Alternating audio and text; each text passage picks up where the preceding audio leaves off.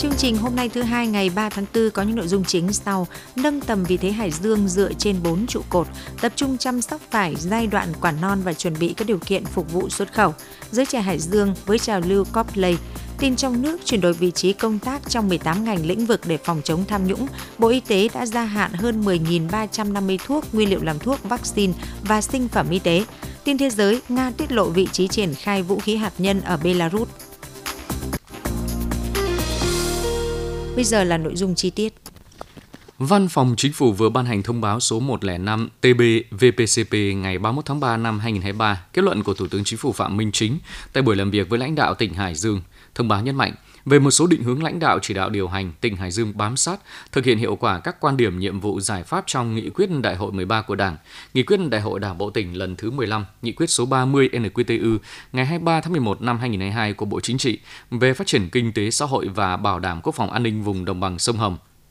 Nghị quyết số 14 NQCP ngày 8 tháng 2 năm 2023 ban hành chương trình hành động của Chính phủ thực hiện nghị quyết số 30 NQTU ngày 23 tháng 11 năm 2022 của Bộ Chính trị. Các nghị quyết chuyên đề của Quốc hội, nghị quyết của Chính phủ, chủ trương đường lối chính sách của Đảng, Nhà nước và sự lãnh đạo chỉ đạo của Chính phủ, Thủ tướng Chính phủ, tổng kết đánh giá bài học kinh nghiệm, phát huy mô hình hay, cách làm hiệu quả, phát huy mạnh mẽ tinh thần, đoàn kết tự lực tự cường đi lên từ bàn tay khối óc, vươn lên mạnh mẽ bằng sức mạnh nội sinh, không trông chờ ý lại khắc phục bằng được những hạn chế tồn tại, hành động quyết liệt, nỗ lực chủ động sáng tạo hơn, tăng cường phân cấp, phân quyền gắn với phân bổ nguồn lực, cá thể hóa trách nhiệm đi đôi với kiểm tra giám sát, kiểm soát quyền lực, có biện pháp kiểm tra giám sát hiệu quả việc triển khai của từng cấp, xây dựng hệ thống cơ quan hành chính đoàn kết thống nhất cao, liêm chính, dân chủ, nâng cao hiệu lực hiệu quả, đảm bảo công khai minh bạch và trách nhiệm giải trình, lấy người dân, doanh nghiệp làm trung tâm phục vụ, xây dựng đội ngũ cán bộ chuyên nghiệp, trong sạch tận tụy, vì nhân dân phục vụ, thực hiện hiệu quả chiến lược 4 trụ cột, 3 nền tảng, một trung tâm, 3 đô thị động lực, 4 trục phát triển. Về phương hướng, nhiệm vụ trong thời gian tới, tỉnh Hải Dương thực hiện hiệu quả chiến lược 4 trụ cột, 3 nền tảng, một trung tâm, 3 đô thị động lực, 4 trục phát triển với trọng tâm là tăng trưởng xanh, chuyển đổi số, đổi mới sáng tạo để phát triển bứt phá, bền vững, nâng tầm vị thế Hải Dương dựa trên các trụ cột công nghiệp công nghệ cao, công nghiệp hỗ trợ, nông nghiệp hàng hóa, tập trung ứng dụng công nghệ cao và hữu cơ, dịch vụ chất lượng cao, đô thị xanh thông minh hiện đại, nghiên cứu bổ sung thêm trụ cột thứ năm về bảo đảm an sinh xã hội, bảo vệ môi trường. Khai thác hiệu quả các tiềm năng khác biệt, cơ hội nổi trội, lợi thế cạnh tranh, tận dụng sự lan tỏa của các trung tâm kinh tế, công nghiệp dịch vụ Hà Nội, Hải Phòng, Quảng Ninh, Bắc Ninh, phát huy tiềm năng về con người, truyền thống văn hóa lịch sử, quan tâm phát triển văn hóa, ngang tầm với chính trị kinh tế, đảm bảo an sinh xã hội, bảo vệ môi trường, tiếp tục cải thiện môi trường đầu tư kinh doanh, nâng cao năng lực cạnh tranh. Về một số nhiệm vụ giải pháp cụ thể cần tập trung thực hiện trong thời gian tới, tỉnh Hải Dương tập trung đầu tư cho công tác quy hoạch để phát triển tiềm năng khác biệt, cơ hội nổi trội, lợi thế cạnh tranh để đưa ra định hướng phát triển ổn định lâu dài, gắn với ưu tiên phát triển ngành, lĩnh vực cụ thể và chính sách thu hút đầu tư phù hợp. Coi trọng quy hoạch là nhiệm vụ trọng tâm trọng điểm, phải đi trước một bước có tư duy đột phá, tầm nhìn dài hạn chiến lược, đảm bảo tích hợp đồng bộ, thống nhất với các quy hoạch ngành, lĩnh vực, quy hoạch vùng, quy hoạch quốc gia đa dạng hóa các nguồn lực, tăng cường hợp tác công tư, huy động mọi nguồn lực, phát triển kết cấu hạ tầng chiến lược, lấy nguồn lực nhà nước đóng vai trò dẫn dắt kích hoạt các nguồn lực, các nguồn vốn xã hội, quản lý chặt chẽ và sử dụng vốn đầu tư hiệu quả, phòng chống tham nhũng tiêu cực, tập trung phát triển hệ thống kết cấu hạ tầng, đặc biệt là kết cấu hạ tầng giao thông đồng bộ hiện đại, kết nối nội vùng và liên vùng để khai thác hiệu quả hơn tiềm năng, mở ra không gian phát triển mới tiếp tục cải thiện môi trường đầu tư kinh doanh, nâng cao năng lực cạnh tranh, đẩy mạnh cải cách hành chính, tạo không gian phát triển cho doanh nghiệp, tập trung ứng dụng chuyển đổi số, xây dựng chính quyền số, phát triển kinh tế số và xã hội số tăng cường đối thoại, nắm bắt kịp thời để tháo gỡ khó khăn, vướng mắc, thúc đẩy sản xuất kinh doanh đồng hành với doanh nghiệp, coi sự phát triển của doanh nghiệp là sự phát triển của tỉnh, phát triển hệ sinh thái khởi nghiệp đổi mới sáng tạo, phát triển xanh, bền vững, khuyến khích thanh niên khởi nghiệp, tập trung phát triển công nghiệp công nghệ cao thân thiện với môi trường, tiết kiệm năng lượng, phát triển nông nghiệp bền vững, ứng dụng công nghệ cao, giá trị gia tăng, xây dựng thương hiệu và chuỗi giá trị, phát triển sản phẩm OCOP, phát triển du lịch gắn với lịch sử truyền thống, bản sắc văn hóa, điều kiện tự nhiên, sản phẩm, dịch vụ đặc thù tỉnh Hải Dương bảo tồn, phát huy những giá trị di sản văn hóa lịch sử, giá trị truyền thống, phối hợp với các bộ địa phương liên quan hoàn thiện hồ sơ trình UNESCO công nhận quần thể di tích và danh thắng Yên Tử, Vĩnh Nghiêm, Côn Sơn Kiếp bảng là di sản thế giới, quan tâm đảm bảo an sinh xã hội, thực hiện tốt chính sách đối với người có công với cách mạng, có chính sách bảo trợ xã hội đối với hộ nghèo, không còn khả năng lao động, ra soát sắp xếp cơ sở, trợ giúp xã hội, đầu tư xây dựng cơ sở trợ giúp xã hội tổng hợp, cơ sở chăm sóc và phục hồi chức năng đối với người tâm thần, đảm bảo tiêu chí, điều kiện theo đúng quy định của pháp luật về trợ giúp xã hội. Tăng cường đầu tư cho giáo dục đào tạo và giáo dục nghề nghiệp, đẩy mạnh phát triển nguồn nhân lực, nhất là nhân lực chất lượng cao, tập trung giải quyết các vấn đề nổi cộm, bức xúc trong xã hội, nhất là lĩnh vực đất đai, giữ vững an ninh chính trị, trật tự an toàn xã hội, thực hiện tốt công tác tiếp dân, giải quyết khiếu nại tố cáo, phòng chống tham nhũng lãng phí, chú trọng xây dựng Đảng và xây dựng hệ thống cơ quan hành chính đoàn kết, thống nhất, liêm chính, dân chủ, hành động và hiệu quả, xây dựng đội ngũ cán bộ chuyên nghiệp trong sạch tận tụy, vì nhân dân phục vụ, đẩy mạnh phòng chống tham nhũng tiêu cực và lãng phí. Chương trình thời sự xin được tiếp tục với những nội dung khác. Tại thành phố Chí Linh, Trung tâm Nghiên cứu ong và nuôi ong nhiệt đới Học viện Nông nghiệp Việt Nam vừa phối hợp cùng công ty cổ phần ong mật Việt Ý tổ chức ngày hội khai thác mật ong và tọa đàm xuất khẩu mật ong nuôi ong tầng kế theo tiêu chuẩn châu Âu. Với hàng nghìn hecta rừng và cây ăn quả, mật ong ở thành phố Chí Linh được khai thác quanh năm, sản lượng hơn 100 tấn một năm. Các chuyên gia ngành nuôi ong Việt Nam đã trao đổi về định hướng phát triển nghề nuôi ong cùng nhiều thông tin hữu ích tháo gỡ những khó khăn trong thương mại, kết nối tiêu thụ, góp phần đẩy mạnh ứng dụng công nghệ cao vào nhân nuôi phát triển đàn ong ngoại, khai thác mật theo hướng Việt Gáp, qua đó góp phần nâng cao chất lượng mật ong và các sản phẩm từ ong như sữa ong chúa, tổ sáp ong đạt tiêu chuẩn xuất khẩu đi các nước Mỹ và châu Âu. Ngày hội cũng ghi nhận kỷ lục khai thác hơn hơn 10 tấn mật ong trong 3 giờ, đạt tiêu chuẩn chất lượng cao, mở ra hướng đi mới góp phần nâng cao giá trị kinh tế đa tầng vườn đồi trên vùng đất Trí Linh. Đến thời điểm này, gần 9.000 ha vải trên địa bàn tỉnh đã đậu quả non đến phát triển quả, còn khoảng 2 tháng nữa thì sẽ bắt đầu bước vào vụ thu hoạch với sản lượng ước đạt khoảng 60.000 tấn. Để nâng cao giá trị sản xuất vải, thời điểm này cơ quan chuyên môn và chính quyền địa phương đang tăng cường kiểm tra giám sát các vùng sản xuất để đảm bảo các diện tích vải được chăm sóc theo đúng yêu cầu kỹ thuật, đáp ứng ừ, tiêu chuẩn xuất khẩu của từng thị trường, ghi nhận của phóng viên Trần Hùng. Xã Thanh Quang, huyện Thanh Hà có tới 3 trà vải với tổng diện tích hơn 700 ha, trong đó có 19 vùng sản xuất vải Việt Gap và Global Gap phục vụ xuất khẩu. Đến thời điểm này, 100% diện tích vải có hoa trên địa bàn xã đã đậu quả non đến phát triển quả. Xác định đây là thời điểm quan trọng trong chăm sóc để cây vải đạt năng suất cao. Các hợp tác xã dịch vụ nông nghiệp trên địa bàn đã tập trung bám sát chỉ đạo sản xuất của cơ quan chuyên môn các cấp và ứng dụng công nghệ số, thành lập nhóm chăm sóc vải trên ứng dụng Zalo để hướng dẫn các hộ trồng vải trên địa bàn xã thực hiện chăm sóc phòng trừ sâu bệnh đúng theo tiêu chuẩn xuất khẩu. Ông Nguyễn Văn Hiển, giám đốc hợp tác xã dịch vụ nông nghiệp Hợp Đức, xã Thanh Quang, huyện Thanh Hà cho biết. Đối với hợp tác xã chúng tôi thì ờ, thường xuyên liên tục ờ, thăm và có những cái thông tin, phát hiện thì thông tin ờ,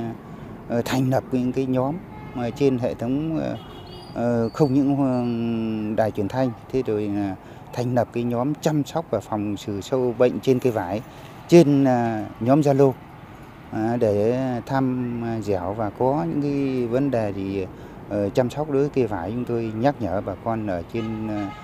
địa bàn, các những cái vùng trồng ở trên địa bàn xã đảm bảo tốt về cái trong cái quá trình sản xuất ờ, nó đạt hiệu quả cao. Theo Sở Nông nghiệp Phát triển Nông thôn, vụ vải năm nay được đánh giá là vụ có tỷ lệ vải ra hoa đậu quả rất cao – nếu thời tiết từ nay đến cuối vụ không có nhiều biến động bất thường, vụ vải năm 2023 sẽ là một năm sản lượng vải tăng mạnh, nên việc tiêu thụ cũng áp lực hơn. Vì vậy, để gia tăng diện tích sản xuất vải theo tiêu chuẩn xuất khẩu, Sở Nông nghiệp Phát triển Nông thôn đang tập trung chỉ đạo các địa phương bám sát các vùng sản xuất điều tra dịch hại và dự báo chính xác các lứa sâu bệnh phát sinh để hướng dẫn nông dân phòng trừ theo đúng quy trình ngay từ đầu vụ, đồng thời tăng cường giám sát 199 vùng trồng vải đã được cấp mã số và đẩy nhanh tiến độ cấp mã số vùng trồng, cơ sở đóng gói mới, chuẩn bị tốt cho hạ tầng cơ sở thu hái tiêu thụ vải năm 2023. Bà Lương Thị Kiểm, Phó Giám đốc Sở Nông nghiệp Phát triển Nông thôn cho biết. Để mà phục vụ cho cái câu chuyện à, cái việc xuất khẩu thì cũng đề nghị à, Ủy ban dân huyện Thanh Hà, Ủy ban dân thành phố Chí Linh chúng ta sẽ giả soát toàn bộ những cái vùng trồng để à, chúng ta đăng chúng ta giả soát để chúng ta cấp mới hoặc là ừ, làm văn bản để duy trì các cái vùng trồng phục vụ cho xuất khẩu. Thế và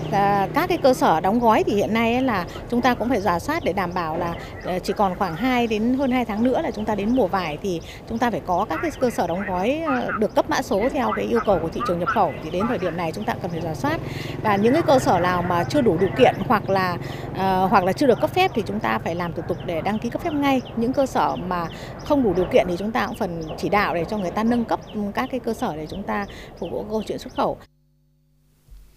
Theo kết quả điều tra của Tri Cục Trồng trọt và Bảo vệ Thực vật tỉnh, giai đoạn hiện nay sâu đo, sâu đục trẻ hoa, sâu gióm, bọ xít, bệnh sương mai đã bắt đầu phát sinh gây hại và có xu hướng gia tăng trong những ngày tới. Để phòng trừ sâu bệnh trên cây vải đảm bảo hiệu quả và đúng quy trình sản xuất, Tri Cục Trồng trọt và Bảo vệ Thực vật tỉnh khuyến cáo người trồng vải cần tỉa cành thông thoáng cho cây và vệ sinh vườn sạch sẽ để hạn chế các đối tượng sâu trú ngụ trên cây và trong vườn tập trung phòng trừ các đối tượng sâu bệnh bằng các biện pháp hóa học theo danh mục cho phép, đồng thời tăng cường bón phân để cây khỏe hơn, hạn chế tình trạng rụng quả non. Trong việc bón phân nên sử dụng các loại phân NPK có hàm lượng lân và kali cao, hàm lượng đạm thấp. Sau 2 năm nghiên cứu thực hiện đề tài ứng dụng tiến bộ khoa học kỹ thuật phòng chống tổng hợp sâu bệnh hại chính trên cây ổi và na theo hướng an toàn tại Hải Dương, Viện Bảo vệ thực vật thuộc Viện Khoa học Nông nghiệp Việt Nam đã xác định được thành phần, quy luật phát sinh, mức độ và diễn biến phát triển sâu bệnh hại chính trên cây ổi và na. Kết quả nghiên cứu cũng vừa được Sở Khoa học và Công nghệ tỉnh nghiệm thu đánh giá cao, góp phần nâng cao hiệu quả sản xuất cây ăn quả. Theo kết quả nghiên cứu, Viện Bảo vệ thực vật và Ban chủ nhiệm đề tài đã xác định trên cây ổi có 6 loài sâu hại chính, 7 loài bệnh hại chính và 4 tuyến trùng ký sinh gây hại. Trên cây na có 9 loại sâu bệnh hại chính và 4 loại bệnh hại. Ban chủ nhiệm cũng xác định nguyên nhân và thời điểm phát sinh sâu bệnh hại trên cây ổi và na, đồng thời tiến hành thử nghiệm và tìm ra chế phẩm và thuốc phù hợp với cây ổi và na. Trên cơ sở kết quả nghiên cứu, Ban chủ nhiệm đề tài đã xây dựng quy trình và mô hình phòng chống tổng hợp sâu bệnh chính trên cây ổi và na trong thời kỳ kinh doanh theo hướng an toàn. Tại buổi nghiệm thu, Ban chủ nhiệm đề tài đề nghị Tri Cục Trồng trọt và Bảo vệ Thực vật tỉnh tăng cường hướng dẫn nông dân phòng bệnh tuyến trùng do đây là bệnh mới được ghi nhận trên cây ổi ở Hải Dương và có mức độ gây hại lớn lây lan nhanh và cần được xử lý đúng mức để tránh lây lan rộng, ảnh hưởng đến sản xuất. Cơ quan chuyên môn và chính quyền địa phương cần hỗ trợ nhân rộng kết quả của đề tài để nông dân áp dụng đồng thời khuyến cáo nông dân xử lý đất, vệ sinh vườn, tăng cường bón phân hữu cơ, vôi, sử dụng các chế phẩm sinh học để hạn chế sâu bệnh và vi khuẩn, chỉ dùng thuốc bảo vệ thực vật khi mật độ sâu cao hoặc tỷ lệ bệnh đến ngưỡng.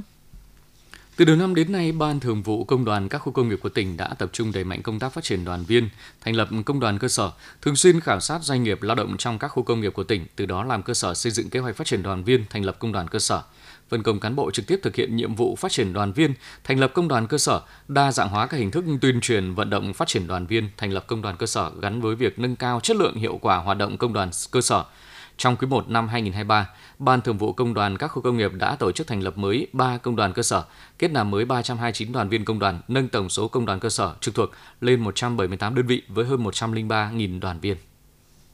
Sở Y tế vừa có văn bản gửi Tri Cục An toàn Vệ sinh Thực phẩm, Trung tâm Kiểm soát Bệnh tật tỉnh, Phòng Y tế, Trung tâm Y tế các huyện, thị xã, thành phố. Theo đó, để chủ động đảm bảo an toàn thực phẩm, phòng chống ngộ độc do vi khuẩn Clostridium botulinum trong thời gian tới, Sở Y tế yêu cầu các đơn vị đẩy mạnh công tác tuyên truyền giáo dục kiến thức an toàn thực phẩm và biện pháp phòng chống ngộ độc do vi khuẩn Clostridium botulinum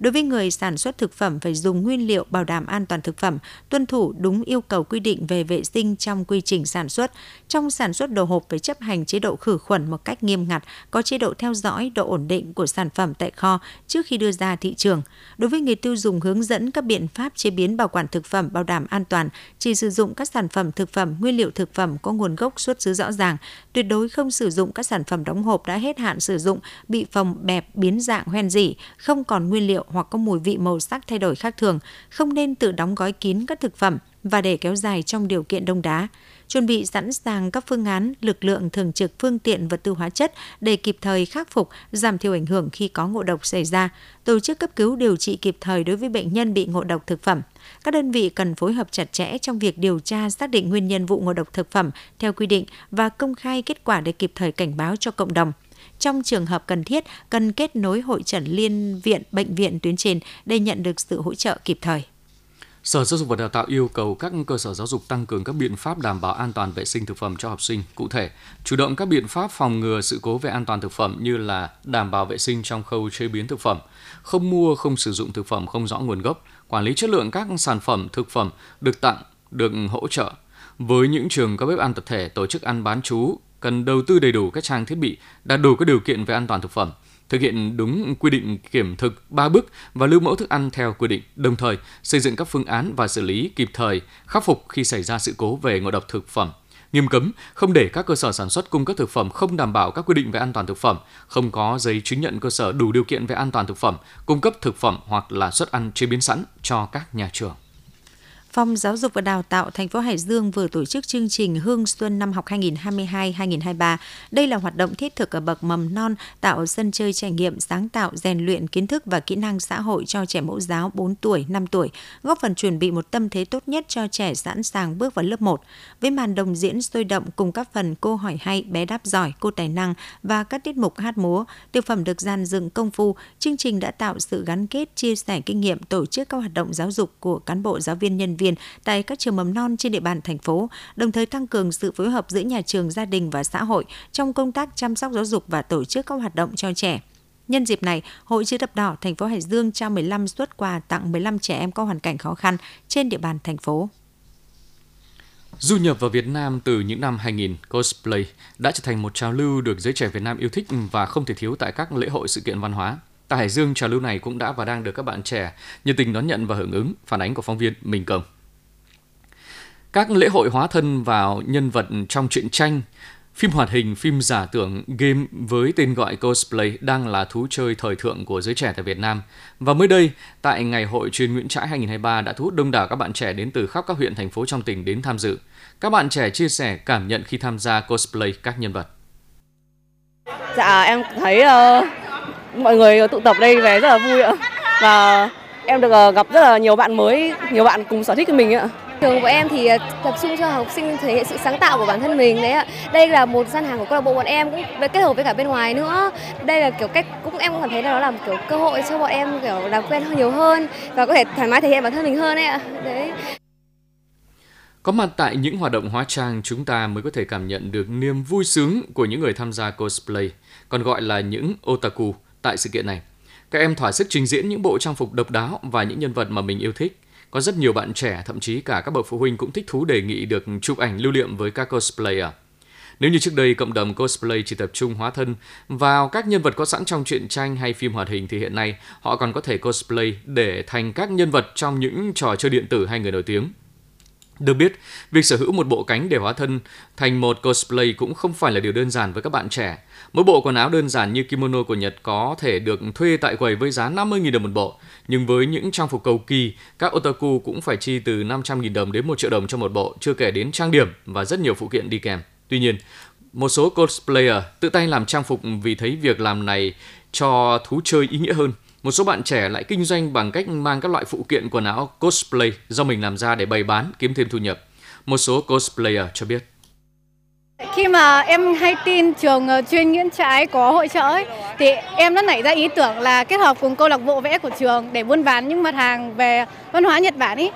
Thế nên là em đã hóa thân thành nhân vật Ayaka trong game Genshin Impact để có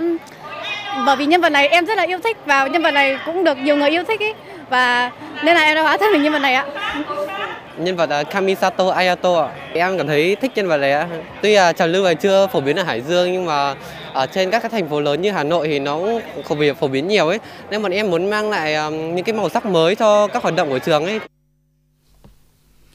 Phong trào cosplay đang tiếp tục thu hút nhiều bạn trẻ tại Hải Dương. Họ xem đây như một cầu nối giữa mơ ước và hiện thực, giảm tải được áp lực sau những giờ học căng thẳng. Điều quan trọng hơn đó là thông qua cosplay, họ được gặp gỡ, giao lưu với những người cùng đam mê và mở rộng hơn vòng tay bè bạn của mình.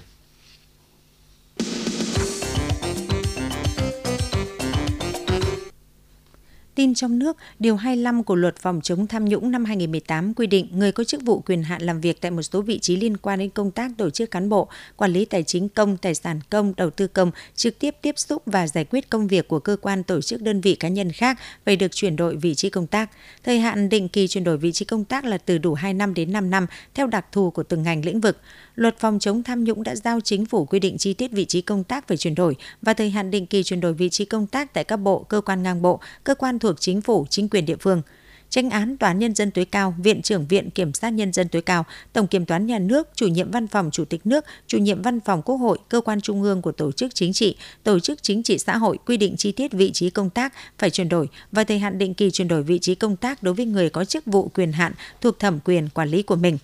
Căn cứ vào quy định này, Chính phủ đã ban hành Nghị định số 59-2019 NDCP ngày 1 tháng 7 năm 2019 của Chính phủ, quy định chi tiết một số điều và biện pháp thi hành luật phòng chống tham nhũng, quy định các vị trí công tác cụ thể phải chuyển đổi trong 18 ngành lĩnh vực tại phụ lục ban hành kèm theo nghị định. Chính phủ giao Bộ trưởng, Thủ trưởng cơ quan ngang bộ, Thủ trưởng cơ quan thuộc Chính phủ có trách nhiệm quy định cụ thể danh mục và thời hạn định kỳ chuyển đổi vị trí công tác trong cơ quan tổ chức đơn vị thuộc bộ, cơ quan ngang bộ, cơ quan thuộc Chính phủ và thuộc phạm vi quản lý theo ngành lĩnh vực tại chính quyền địa phương để tổ chức thực hiện.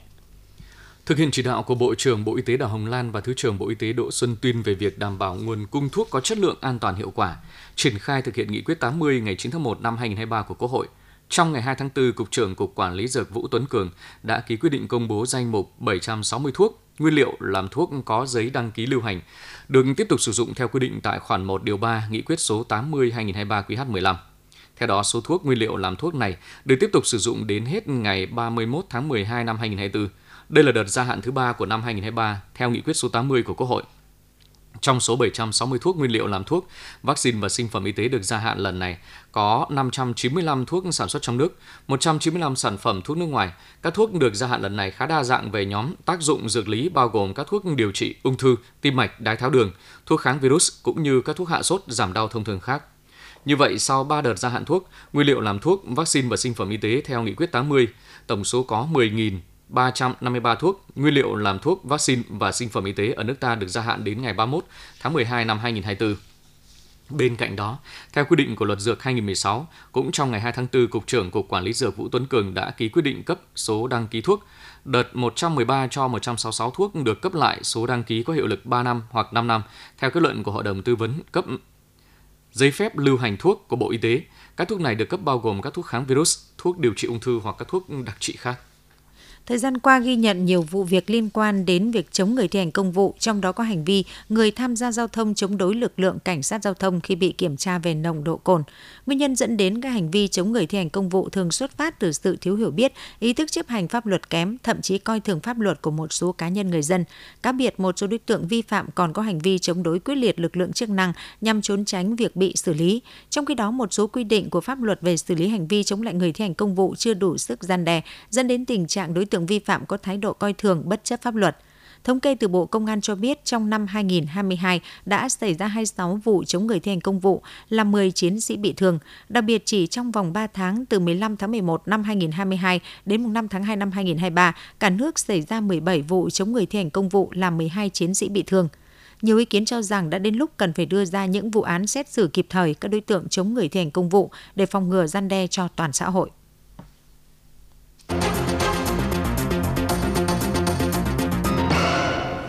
Tin thế giới, Đại sứ Nga tại Belarus Boris Glilov cho biết vũ khí hạt nhân chiến thuật sẽ được bố trí gần biên giới phía Tây của Liên minh Nga-Belarus. Ông Glilov cũng lưu ý có rất nhiều ồn ào về vấn đề triển khai vũ khí hạt nhân đang được nêu ra ở phương Tây. Điều quan trọng là cần đảm bảo sự công bằng về việc triển khai vũ khí hạt nhân trên toàn cầu. Cũng theo ông Glilov, Nga và Belarus là các quốc gia đồng minh khác với lãnh thổ các quốc gia mà Mỹ đang triển khai vũ khí hạt nhân.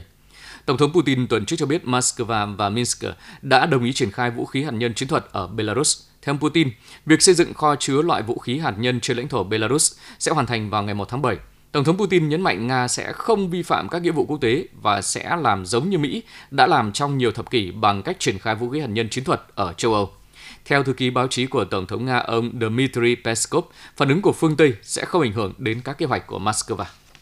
Cựu thống đốc bang Arkansas, ông Asa Hutchinson cho biết sẽ ra tranh cử Tổng thống Mỹ năm 2024. Cùng với thông báo ra tham gia vào cuộc chạy đua vào Nhà Trắng, ông Hutchinson cũng cho biết sẽ thách thức ông Donald Trump trong cuộc bầu cử sơ bộ của Đảng Cộng Hòa năm 2024. Ông thông báo sẽ chính thức phát động chiến dịch tranh cử vào cuối tháng này ở bang Arkansas. Ông Hutchinson là thống đốc bang Arkansas từ năm 2015 đến 2023.